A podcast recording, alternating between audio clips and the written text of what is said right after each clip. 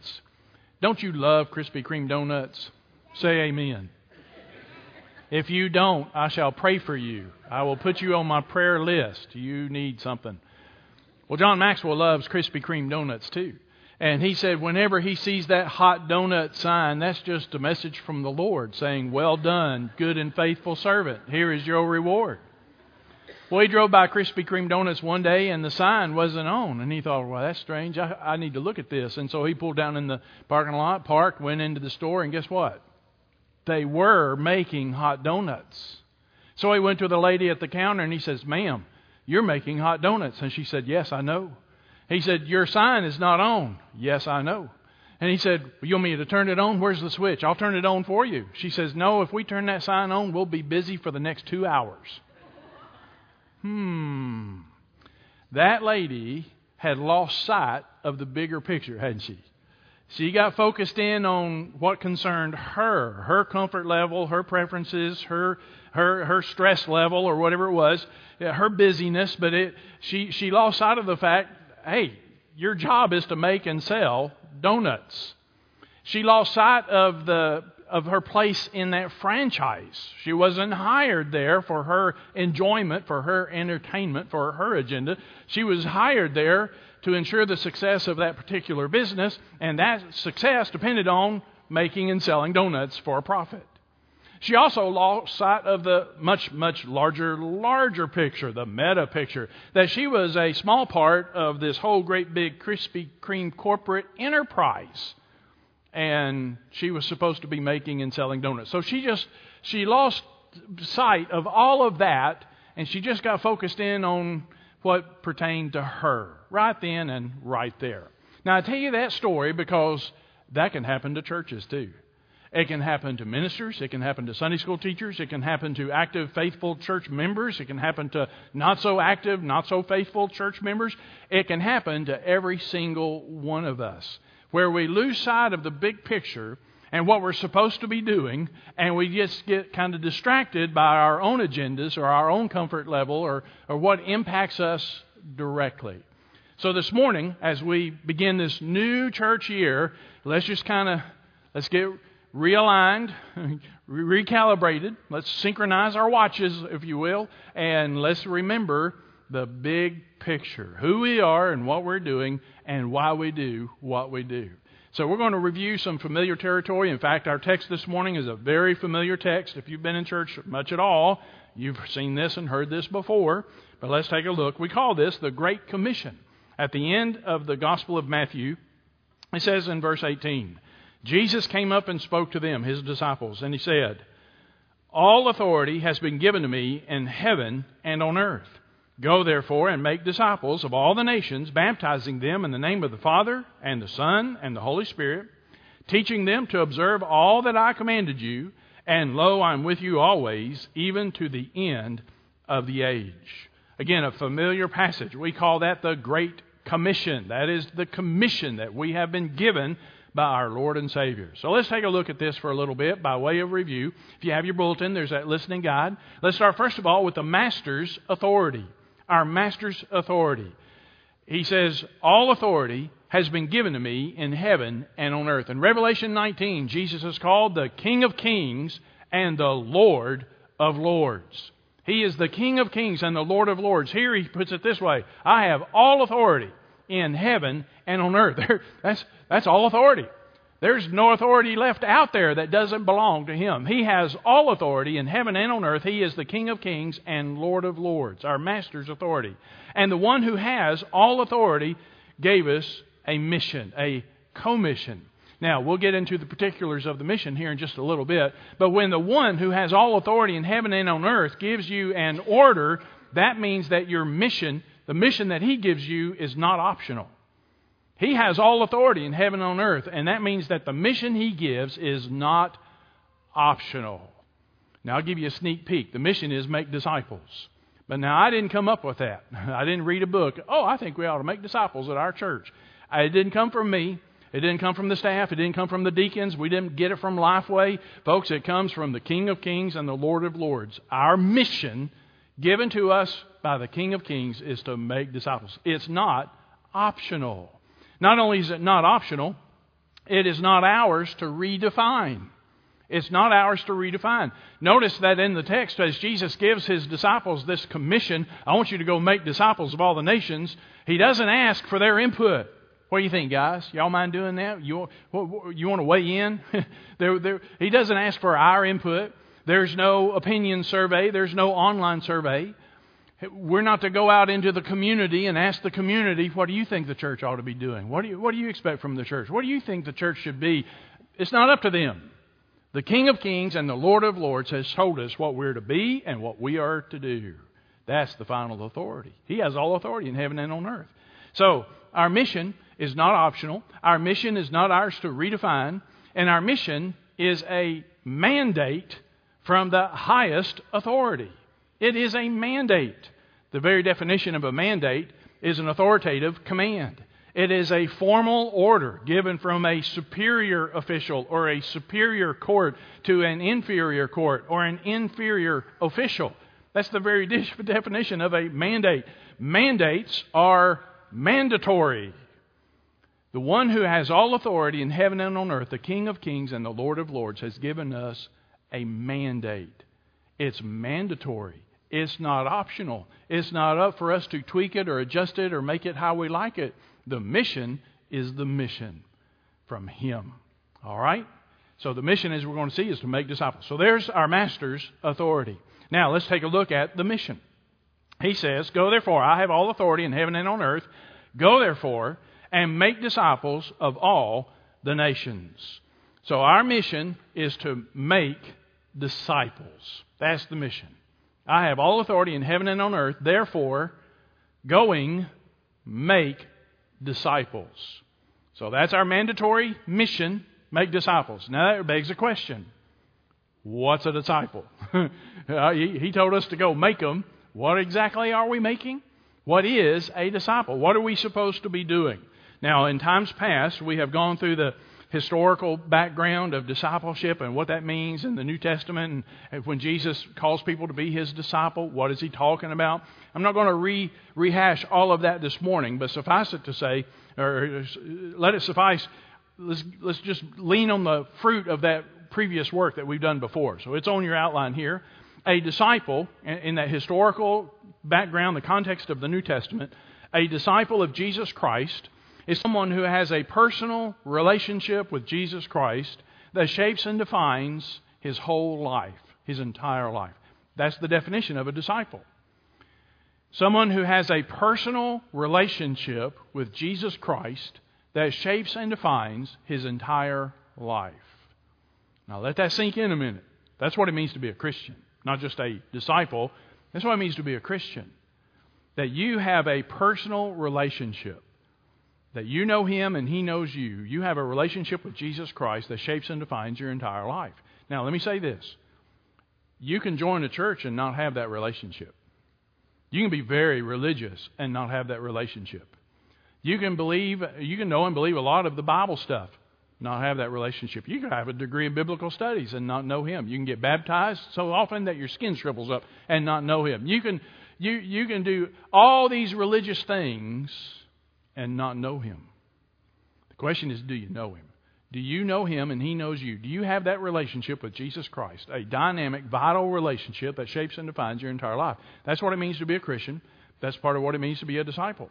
Secondly, we've, we've seen before, a disciple, by definition, adheres to Christ's instructions and commands. That's what a disciple does. He follows the commands and the instructions of his mentor, his leader.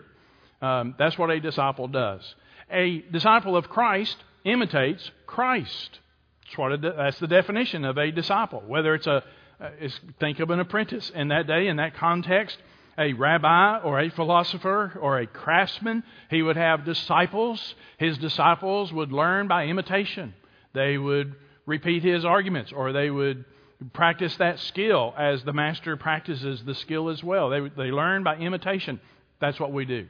Jesus said, Follow me. That's his invitation. Follow me. Imitate me. And then a disciple, by definition, a disciple champions his cause. A, chi- a, disciple of Christ champions the cause of Christ. The cause of Christ is the kingdom of heaven and the glory of God. So we champion his cause. So that's the definition of a disciple. Someone who has a personal relationship with Christ that shapes and defines his entire life. He follows or obeys the instructions and commands of Christ. He imitates Christ and he champions the cause of Christ. That's a disciple. That's the job. So, our job as a church, your job as a Christian, is to go make that. be that and lead others to be that. To make disciples in, this way. He didn't tell us to, as a church, hey, y'all draw some really good crowds. No, he didn't tell us to do that. He didn't tell us to uh, make converts, although that's part of it, but that's, that's, that's not the mission. The mission is make disciples. Make disciples. So that's the mission. Now, notice here that there's one imperative verb and three participles. The verb here, the command in this commission, is make disciples. In our English, it sounds like he gave us four things to do. In English, here's what it sounds like it sounds like we're supposed to go, and then secondly, we're supposed to make disciples, and thirdly, we're supposed to baptize people, and fourthly, we're supposed to teach them. So it sounds like four verbs, four imperatives. That's the four things we're supposed to do. But in the language of the New Testament, there's actually one verb, one command, one instruction make disciples. The other three things are participles, and they all describe making disciples. So here's what this looks like we're supposed to make disciples. Going. Here's one, one participle going. As you go, make disciples. When you go, make disciples. Going. Having gone, make disciples. Now, notice we don't wait. We're not supposed to sit at church and wait. Boy, I wish I wish some folks would come here who want to be disciples. And man, if they did, if they'd sign up, we'd be all over that. No, we're not supposed to wait here for folks to show up and then we make them disciples. No, as you go, going. There's a presupposition. We're going. we're going to go. As you go, when you go, where you go, going, having gone, make disciples. What does this look like for you and for me? As you go to work, you make disciples in the workplace. As you go to the ball field, make disciples at the ball field. As you go into your neighborhood, you make disciples in your neighborhood. As you go, when you go, where you go, going, having gone, you make disciples. You're sharing the gospel wherever you go.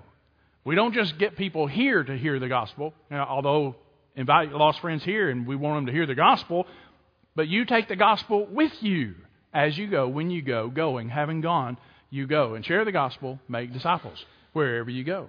Not only going, but then he says baptizing. Another participle describing the main verb make disciples, baptizing them. Now, we've talked about baptism in other settings, so I'm not going to get all into the weeds with that and what it means and doesn't mean this morning. But suffice it to say, in the New Testament, baptism is, is the New Testament way for a disciple of Jesus Christ to identify himself as a disciple of Jesus Christ. That's what it boils down to. This is the New Testament way of a Christian standing up before a world saying, I'm a Christian. I believe in a Savior who died for me and he was buried and was raised again. And I have died and I've been raised, I've been buried and I've been raised to walk in the newness of life. And I'm a whole new person because of Jesus Christ. And I'm a disciple of Christ and I don't care who knows it. I am not ashamed of Christ. Bottom line, that's what baptism is all about. And so Jesus said, make disciples. As you go, when you go, where you go, going, having gone, make disciples. And as you share the gospel, when people pray to receive Christ, as they repent and believe the gospel, as they get saved, baptize them in the name of the Father, Son, and Holy Spirit, where they make that public profession, where they identify themselves publicly as one of my disciples, one of these disciples you just made. And then, thirdly, teaching. So there's going, baptizing, and teaching. It's all part of making disciples. Going, baptizing, and teaching. Teaching them what? Teaching them to observe all things whatsoever I've commanded you. In other words, adhering to the instructions and commands of Christ. Remember, that's what a disciple does. So we teach folks. So we take the gospel to people who don't know Jesus. And as they come to faith in Christ, we baptize them, identifying them as a disciple, and we teach them the things of God, the Word of God, the commands of Christ, that they might follow the commands of Christ every day in every way and every part of life. That's the mission. That is the commission, the Great Commission. That is the job. So, make disciples, going, baptizing, teaching. Now, look at the cover of your bulletin. On the cover of your bulletin, We have our church's mission statement and our vision statement. Now, years ago, we had a huge bulletin, and this used to be in the bulletin every week. You couldn't get away from it. And then to save money, we went to this small bulletin, and, and this went away. So you haven't seen it for a while, but it's just a good time to be reminded. And On opening day, open for business, on opening day, let's just be reminded.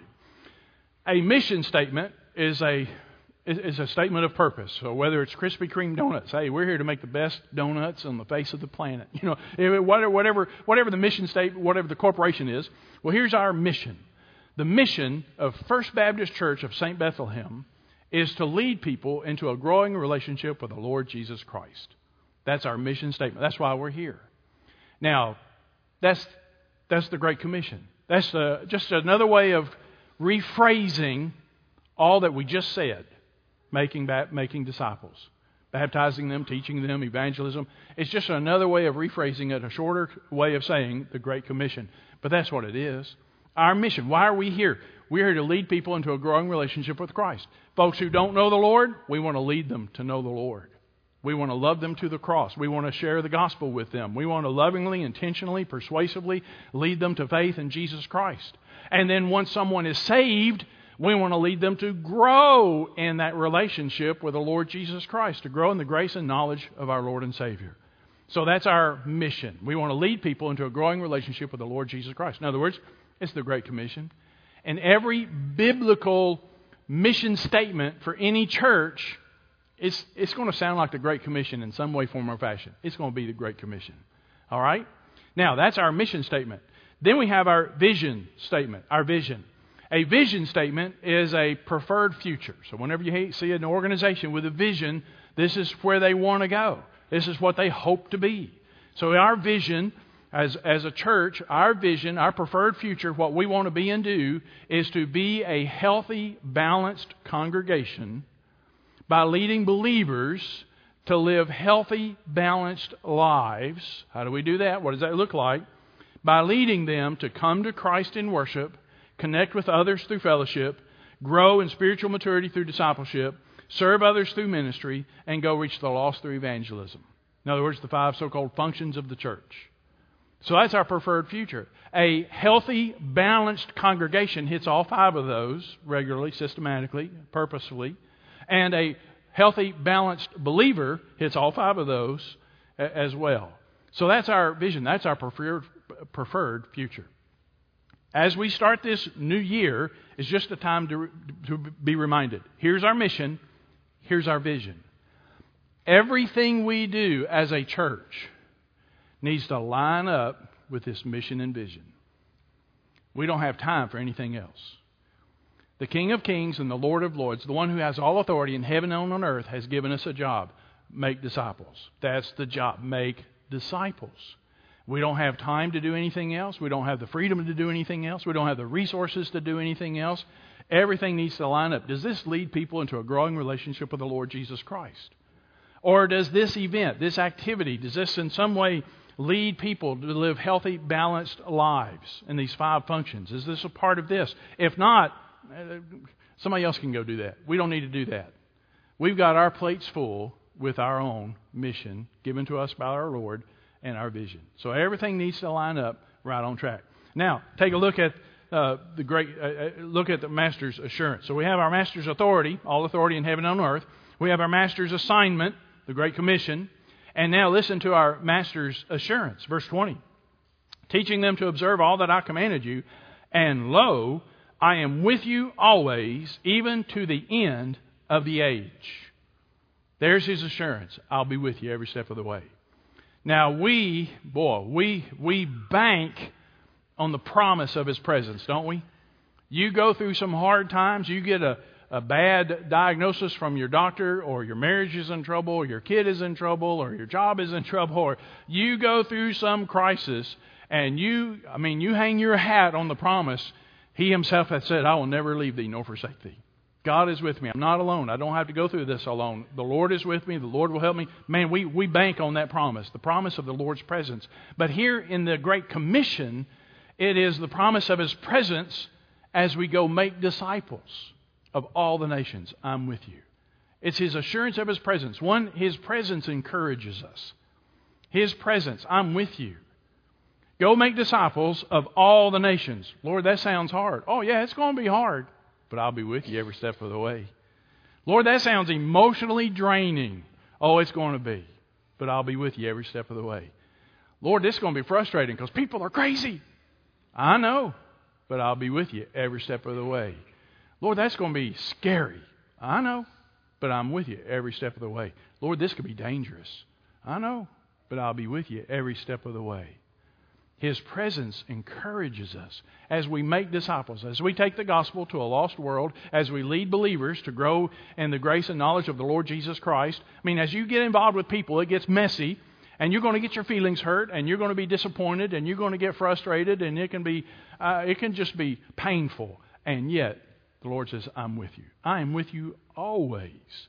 Not only does His presence encourage us as we fulfill His mission, His presence empowers us to fulfill his mission. Here at the end of Matthew, Jesus gives the Great Commission. Acts chapter 1 tells us kind of the rest of the story. And Jesus tells his disciples, You're going to be my witnesses in Jerusalem, Judea, Samaria, to the uttermost parts of the earth, but not yet. You're not open for business yet, guys. You're going to stay right here in Jerusalem till the Holy Spirit comes. Then you'll be open for business. And that's exactly what happened. So he gave them this commission, this job, the mission. He gave them their assignment. And then he said, You just stay put, though. You're not ready yet. You wait for the Holy Spirit. And then when the Holy Spirit comes, oh, here we go. And then Acts chapter 2, the Holy Spirit comes. We have Pentecost. And now the disciples are open for business. And it is disciple making season. His presence empowers us to do this. We can't make disciples on our own. You can't even be a disciple on your own strength and your own power and your own wisdom. You need the presence of God, the power of God, let alone make disciples. We can't make disciples in our own strength and in our own wisdom, but we can in His strength and His wisdom. His presence empowers us to make disciples. So there's our Master's authority, our Master's assignment, and our Master's assurance. Now, if you've been in church very much at all, you've heard this before. You've heard the Great Commission. You might even have it memorized. You've heard this so many times. I have not told you anything new, but I have told you what you tend to forget. We all tend to forget. We're just like the lady at Krispy Kreme. We get focused on what touches us. We get focused on what's in front of us. We get focused on what most concerns us, our schedule, our busyness, what stresses us, and it's easy to lose sight of the big picture. This can happen in church. Many of you have signed up to make disciples this year. Thank God for every one of you. I pray God's blessings on you as you make disciples in Sunday school, Awana and Amped. But now listen, when you're teaching preschoolers, thank God for our preschool teachers in Awana and Sunday school. As you teach preschoolers, it's easy to lose sight of what's going on. You have your lesson, you have those kids, you have what's going on in front of you, you have the safety policies, you have all that stuff. But don't forget, you're making disciples. You're really doing pre evangelism, pre discipleship, laying the groundwork for decisions that will prayerfully come later. Not only that, but those preschool teachers, they're ministering to the whole body. As they take care of those preschoolers, teaching them the truths of God, mom and dad now can go somewhere else in the building and make disciples or be discipled. So thank the Lord for those preschool teachers. Children's teachers, much the same thing. You are making disciples. You're leading children into a growing relationship with the Lord Jesus Christ. Thank God for that. Laying the foundation for decisions to be made in those formative years. People who are working with our youth, Sunday school or uh, in Sunday school or on Tuesday night, you are discipling, you're making disciples. Youth ministry is not just pizza parties and water balloon fights. We're making disciples. And we need to equip our teenagers to go out into a world of evil. What a sick, perverted, twisted world they are growing up in. They need to be strengthened and ready and prepared to face that world, even as teenagers. Lord, help them. So you're making disciples, and it's all part of the bigger picture. Sunday school classes, Sunday school classes are easily distracted, and we get all wrapped up in our class and our fellowship and our friends and our socials and our projects, and we forget there are other classes. We forget there's a whole other church out there. It's not just our class. No, we're part of a bigger picture. We are all here making disciples. We just need to remember why we're here. Why do we do what we do? This is why. We're here to make disciples to the glory of God. Now, As a church, a church can get distracted. There are a lot of good things that can pull the church off mission. You've ever heard of mission creep? you Army guys, you know about mission creep. A church can experience mission creep. There are good things that can distract a church. For example, Hope Pregnancy Center. Folks, we love and support Hope Pregnancy Center. They are literally saving lives and changing lives. It is a legit ministry. But that's not the mission of the church. Manna Cafe, fuel, loaves and fishes, people who are helping to feed the hungry and house the homeless. That's a good thing to do. Not the mission of the church. The Gideons, the Gideons International. They're, I love the Gideons. Their, their whole purpose is to spread the gospel. They want to spread God's word, to distribute Bibles all over the place. That's what they do. That's a good thing. It's not the mission of the church. I mean, we could, we could go on and on down the list. Habitat for Humanity, World Changers, Disaster Relief, all kinds of good things. But that's not the mission of the church. Now, as a disciple of Jesus Christ, as someone who has a faith relationship with Christ that shapes and defines your entire life, and as you seek to adhere to His commands and His instructions, as you champion His cause, as you imitate Christ, you may very well find yourself working at Hope Pregnancy Center. You may find yourself at Manna Cafe. You may find yourself doing disaster relief, and that is wonderful. But even then, that's secondary subsequent to the main thing make disciples. Every believer's job, every Christian's mission make disciples. Make disciples. And as a church, that must always remain our unmitigated, unconfused priority. That's our mission. We are here to make disciples of the Lord Jesus Christ or lead people into a growing relationship with the Lord Jesus. So, those of you who signed up and those of you who have committed to make disciples in Sunday school and Awana, Amped, thank God for you. And I pray God's blessings on you as you fulfill the mission, as you do this as part of the church, making disciples to the glory of God.